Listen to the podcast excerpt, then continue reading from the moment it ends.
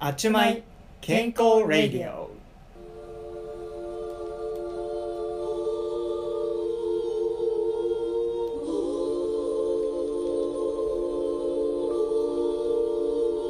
このラジオでは日常に役立つ健康に関するお話をあちゅとマイコの対談形式でお送りいたします。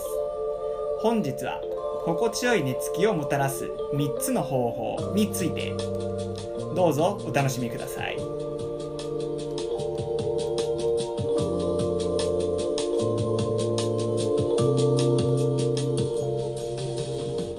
はいまあということで今日から始めるあちゅまい健康レディオなんですけど。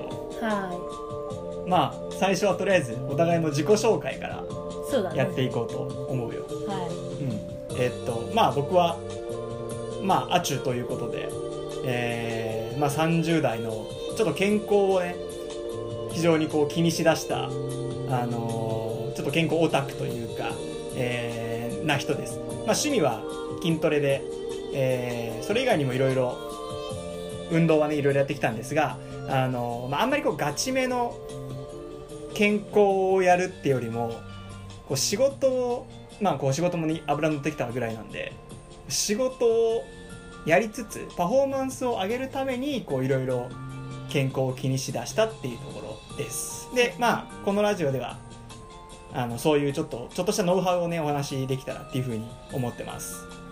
じゃあ舞子ちゃん自己紹介。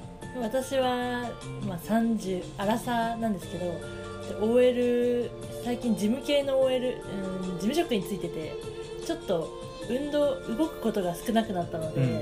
まあ、それもあって太ってきてしまって まあアチュさんにもいろいろアドバイスを回ってるんですが、えーこのラジオでもっと深い話をお伺いできたらなと思います。そんなインタビュー形式。普通に普通にフェアに話す。わかりました。わ、うん。かりました。敬語じゃなくていい。はい。まあこんな感じでお送りしたいと思ってます。はい。で今日のテーマが、えーまあ、心地よい寝つきをもたらす3つの方法についてっていうテーマで話をしたいと思います。はい。まあなんで、まあ、最初こういうテーマにしたかっていうとまああの僕がすごい寝つきがねうん。良くないね。うん。まああの舞子ちゃんわかると思うけどもうあの特にこのコロナのせいですごく生活リズムが、まあ、乱れてしまってあの、まあ、僕フリーランスでやってるんで比較的こう、ね、時間には縛られない、そうだね。うん、舞子みたいになんか9時に出社とか10時に出社みたいな感じで時間決まってないから打ち合わせも午後とかにしてもらったりしてて。でだからもう本当に起きるのが昼過ぎとか平日でもね。だったりするタイミングがあってまあ要はそのリズムがぐちゃぐちゃになっちゃったと。うん。であのもちろんまあ起きられないっていうのもあるけどその前にそもそも寝つけないっていう問題があってでそれで寝つきが寝つく時間がすごく遅くなもう4時とか深夜の3時4時。もう場合によってはひどい時は5時ぐらいまででしかもちゃんと寝ようって頑張って0時とか、まあ、11時とかに布団に入っても2時間ぐらい全然寝つけない、辛いねまあ、きっかけは、まあ、ちょっと不眠っぽいところがねあってあの34年前にちょっと仕事でトラブルがあってうん。その時にあのすごいこうやっぱメンタルにもう本当に来ちゃってうん。もう仕事でできないぐらい、まあ、落ち込んだ時期があってうん。でその時に休むもう不眠が出ちゃってでまあ本当にその時はもうほぼほぼ一睡でもできないぐらいひどい状態だったんだけど、まあ、今は比較的ね回復してあの、まあ、寝れるようになったものの依然としてこうやっぱ寝つきに苦しむと。そうだね。12時間ぐらいはもうなんかかかるし、うん。そもそも眠くならない。っていうのがあったから、まあ、最初のテーマとしてこれがそうだね。うん、かなり苦しんだ寝つきそして睡眠の質について、まあ、方法を話せたらなって思ってます。はい。マイクはどう？睡眠。マイクはもうご存知の通りすぐ寝れるんだけど たまに寝れない時があるよね。あー。そうだね。なんか考え事しちゃったりとか、はいはいはいそういう時はやっぱり寝れない時がある、うん。ということでまああのーで多分年代的に278を超えてくるとああすごい寝つきが悪くなって俺はかもちろんそのトラブル的な話もあったけどうん。そもそも年齢的に寝つくのが難しくなってくるお年頃ではあったんじゃないかなって。はい。でまあ、そんな中で、あのまあまあ、この3つの方法のうちの、えーっといくつかはあの僕はそのだから4年前ぐらいにトラブルで苦しんだ時にもういろんな方法を試して、まあ、結構本もねいろいろ読んで専門的な本も読んででそれ試した中ですごく効果があった方法をお伝えしたいと思ってます、はい。はい、じゃあその3つっていうのが何なのかっていうのを最初に言っちゃおうと思う。うん。これも本当はあ実際ランキング順なんだけどあ1番が筋トレ。もう僕の趣味にもなってる筋トレ。うん。まあ趣味になった筋トレがこれは寝つけなかったからそもそも筋トレをしたっていう。なるほどね。もちろん今はどっちかっていうと見た目を良くしたいっていうのもあるけどそもそものきっかけは寝つけなかったから筋トレやる、うん。まあ、それは本に書いてたから。うなん。だん。けど、うんでまた詳しくは後で。話しますはい。で2番が、えーちょっと今最近流行ってる CBD っていうあのまあ化学物質かうん。なあの、まあ、オイルの形であの飲み物に混ぜたりあるいは直接口に含んだりして、えーこうね、睡眠の質を上げたり寝つきを良くするっていうものです、はい、で最後が3番目カフェイン立ち。うん。まあ、これは厳密にあの一切やめるってわけじゃなくてうまく付き合っていくっていうおうん話になります。舞子ちゃんは？マイコはもうアチュが2番目に出してきた CBD が1はいはいはいはいで2位が筋トレ、はいうん。で3位が実は、えっとジャズの音楽を聴く、うんうんうんうん。寝るときうん。ねまあ、CBD はアチュにアチュが発見してそれでちょっと試してみたらすごく良かったっていうので、まあこう本当になんだろうちょっと何も考えないわけじゃないけど考えすぎずに済むっていうのがすごい良くて、うん。多分さっき最初に話したその考えちゃって眠れないっていう原因がそこだから、うん。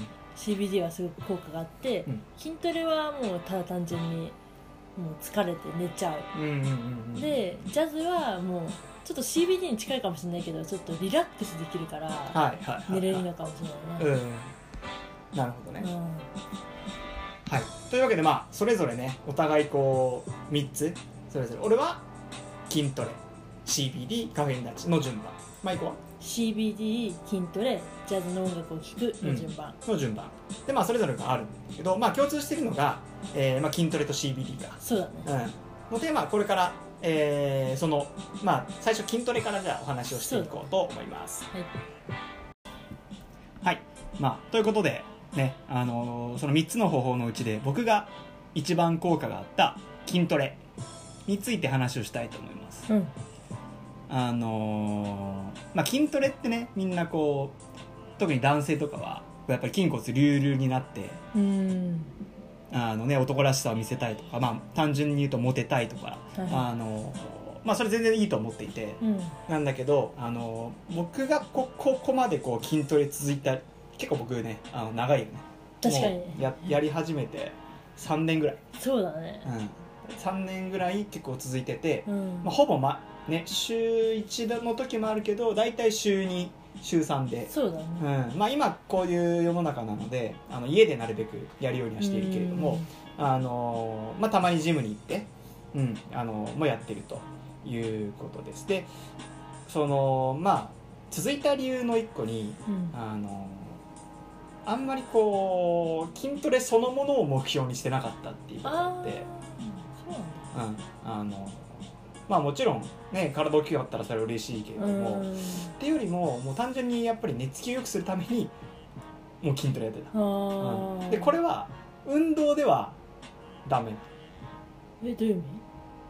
だからランニングとかあれもまあもちろんいいんだけど、うん。あのー筋トレにはやっぱり筋トレにしかないうん。睡眠にたんかに対する効果がある、うー。ん。えっとまあ、僕はそのことを知ったのはあのーまあ、本ある本にちょっと出会ってそのねあのトラブルになった時にいろいろ睡眠に関する本を、まあ、本当に56冊ぐらい読んだんだけど、その中の一つに要所で「あのスリープスマーター」まあ、賢くより賢く眠るっていうタイトルの、うん。えー著者がショーン・スティーブンソンっていう人ですね。でこの人はあのーまあ作家でかつ、えーモデルヘルスショーっていう団体の、えー設立者でもあるらしい。ショーン・スティーブンソンンさんの書いた本でそれ「スリープスマーター」っていう要所が多分これまだ日本語訳はないんじゃないかなそうなんだ。うん、これをまあ23年前に買ってあその4年前かな。そのトラブルになった時に読んだわけです、ううん。ん。でえーっとまあかなり具体的な実践書でうん。あのー何個かな？21の21個。そうだね。21個の、まあ、ぐこの中で具体的な方法はもうちょっと、えー実際 20, 20かな？あるんだけどあのーまあいろいろあったわけよ。うん。でその中でえ本当にって思ったやつがうん。実はえーっとまあじゃあなんかいくつか言ってみようか。例えばあの日中により多くの日光を浴びる。とかえーあとはまあよく言われるよね。これはあの寝る前にブルーライトを避ける、あーまあね。えーあとは、えー涼しくする。ああとか、うん。えーいろいろあるんだよ。だけど、えっと、その途中にえーっとねチャプター11に「Train hard but smart」ってやつが「Train hard」まああの筋トレ？そうあの、激しく鍛えろみたいなね、うん、っていう章があっていやこれ本当にそうなのかなっていううん。疑いがあったわけ。他のやつはすごいよく言われることだし、うん。あのまあ理にかなっているというか、分かりやすかって。だけど、まあ、この筋トレってあんまりこう睡眠に直結するイメージが全くなかった確かにこの話の中でもエビデンスはいろいろ出ててうん。あのこういうデータが出てますみたいな話はあるんだけど、うん。いやほんまかって思ってでそれで実際に自分が試してみた、あそうなんだ。うん、でまあ一応理理理屈としては、うん。えーまあ、筋トレをすると成長ホルモンが出ると、なんだ疲れるからじゃないんだうん、ね疲れるから疲れるだけだったら実は有酸素とかの方がいい。確かに。そうだな。だからランニングとかあの、まあ、クロス、まあ、バイクサイクリングっぽいこととかそういういわゆる有酸素うん。の方があれは体温を上げるから体温を上げてで下がるタイミングで人間って眠くなるよね、あそうなんだ。だからその体温を上げるっていう意味では、うん。あの筋トレとかよりも有酸素の方があのポカポカししてくるじゃん、うんあっちの方が実はあの良いんだけど、うん。そうじゃない。えっとこの方が言ってるのはそうじゃないんだ、うん。その体温的な話ではなくて、うん。成長ホルモンの働きなんだっていうふうに言ってた。でこの成長ホルモンを出すためには、うん。あそもそも成長ホルモンってうん。何かっていうとあの、まあ、よく言われるよね思春期の頃にあの、まあ、10代後半ぐらい半ば後半ぐらいにあの骨を成長させたりうん。あとは二次成長を促す、大人の体になるために出てくるホルモンうん。っていうふうに言われる、まあ、身長伸ばしたりもねするよね、うん。うん、だけど、えーっとこれはそのその時がピークなわけ。人生において。うん。だから10代半ばぐらいが自然に出る最もピークで、えーまあ、20を過ぎるともう減る一方なんよ、やっぱそうなんだ、うん。まあそりゃそうか。うん、でその一定数減るのがみんな大体278ぐらい。あそうなの、うん。って言われてる。だからか。そう。だからあのーまあ実際僕はねその筋トレが一番聞いた聞いたんだけど、そうだよね、うん、おそらくそれは僕の原因がその成長ホルモンの分泌量低下にあったんじゃないかっていうふうにへえだなんか自分が、まあ、筋トレに2位にしてるけど、うん、疲れるからかと思ってた、うん、疲れるだけだったら別に何でもいいわけじゃん。確かにな。それこそ仕事だっていいわけそうだよね、うん。そういうわけじゃないんだよね、そうなんだ、うん。もちろんまあ筋トレにも若干ね体温を上げるっていう働きがあるからあー。それもあるんだけど体温の上げ下げっていう意味だけで言うとうん。有酸素をしたりあとはお風呂に入ったりとかの方がいい確かわけに確かに早くするしね、で成長ホルモンは今言ったように、えー身長を伸ばすとかにも働きもあるんだけど、うん。もう一つ睡眠の質にもものすごく影響をする。えあのー子供の頃の睡眠ってうん。ガクって寝てガで結構まあ起きにくくはあるかな逆に。まあそうだね、起きにくくはあるってことは逆に言うとすごく長く眠れるってこ確かに。と、うん、あの成長ホルモンが分泌多く分泌される思春期でうんうん、成長ホルモンの働きで朝起きにくくなる。確かに。中学生とか高校生とかって朝寝ぼ寝坊するやつが多い印象が多多いいじゃんね。それは彼らが怠け者なんじゃなくって成長ホルモンの働きによるところが大きい。そうなんだ、へえ面白い、うん、なので、あのーまあ、その成長ホルモンが特に睡眠の寝つきっていうのももちろんそうだけど、うん。質にものすごい関わってくる。だから中途覚醒途中で起きるっていうのが少なくなったりあとは長時間眠らなくても比較的こうあの充足感のある睡眠を取れたりする。あそう。で俺はその時はメンタルやられてそもそも時間が眠れなかった。なんんだなんか横になって目つぶっててもなんか寝たのか寝てないのか分かんないぐらいの不眠症で。へでしかも寝寝ちゃんと一応寝たって時も疲れが取れないようなあの睡眠だったわけ、まあ、要は本当に質が悪かったわけよね。睡眠っていうのは量かける質で決まる。うん。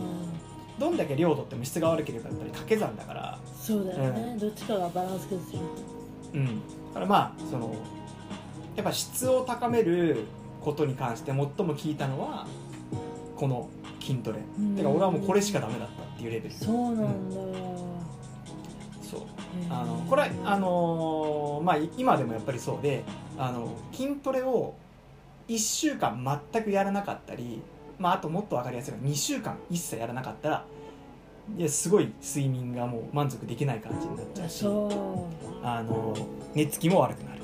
あそうなんだ、うんそう。でその筋トレが成長ホルモンをものすごい出してくれる。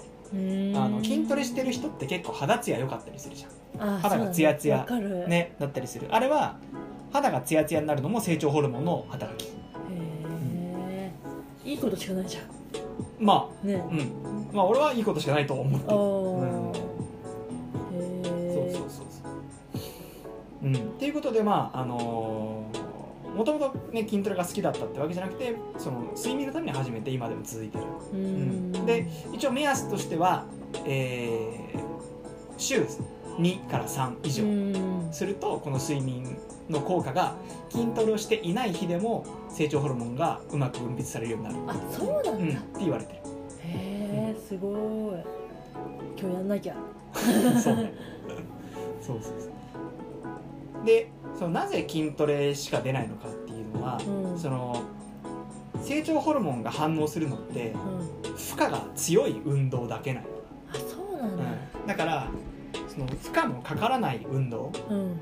いわゆる軽い運動、うん。あのまあ通常のスポーツだったりうん。あの、まあ、スポーツもいろいろあるか分からんけどランニングとかああいうのではあまり出ないって言われてる。あそうなんだ。あの要は負荷が高い重たいものを、持ち上げる。そうか。うん。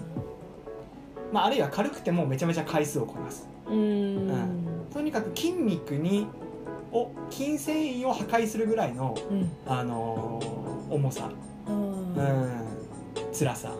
辛い。そのぐらいそのぐらいの負荷が強いものじゃないとあの成長ホルモンがうまく分泌されないっていうふうに中途半端にやっちゃいけないよねそう。やっちゃいけないっていうかややってもあんまり効果が出ないよね。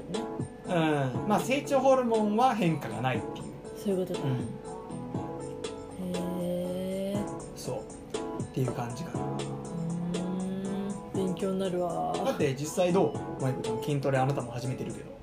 うんだからさっきなんか、そうだね確かにすごいやった人かは、うん。追い込んだ人かは、うん。確かにすごい眠れてる、うんうんうんそれがなんか疲れてるとからかったと思ってたけど、うん。そういうことだったのね。そう。質がいいよね。寝つきももちろん良くなるけれども、ね起きた時のなんかその、うん。すっきりした感じというかはいはい。そうそうそれも違う。うん。そう。やっぱ俺はその本当にあのもう人生が変わるレベルで 救われたレベルで良くなったかなって感じがするんだよね。いいじゃん。マジで。うん。はへいね。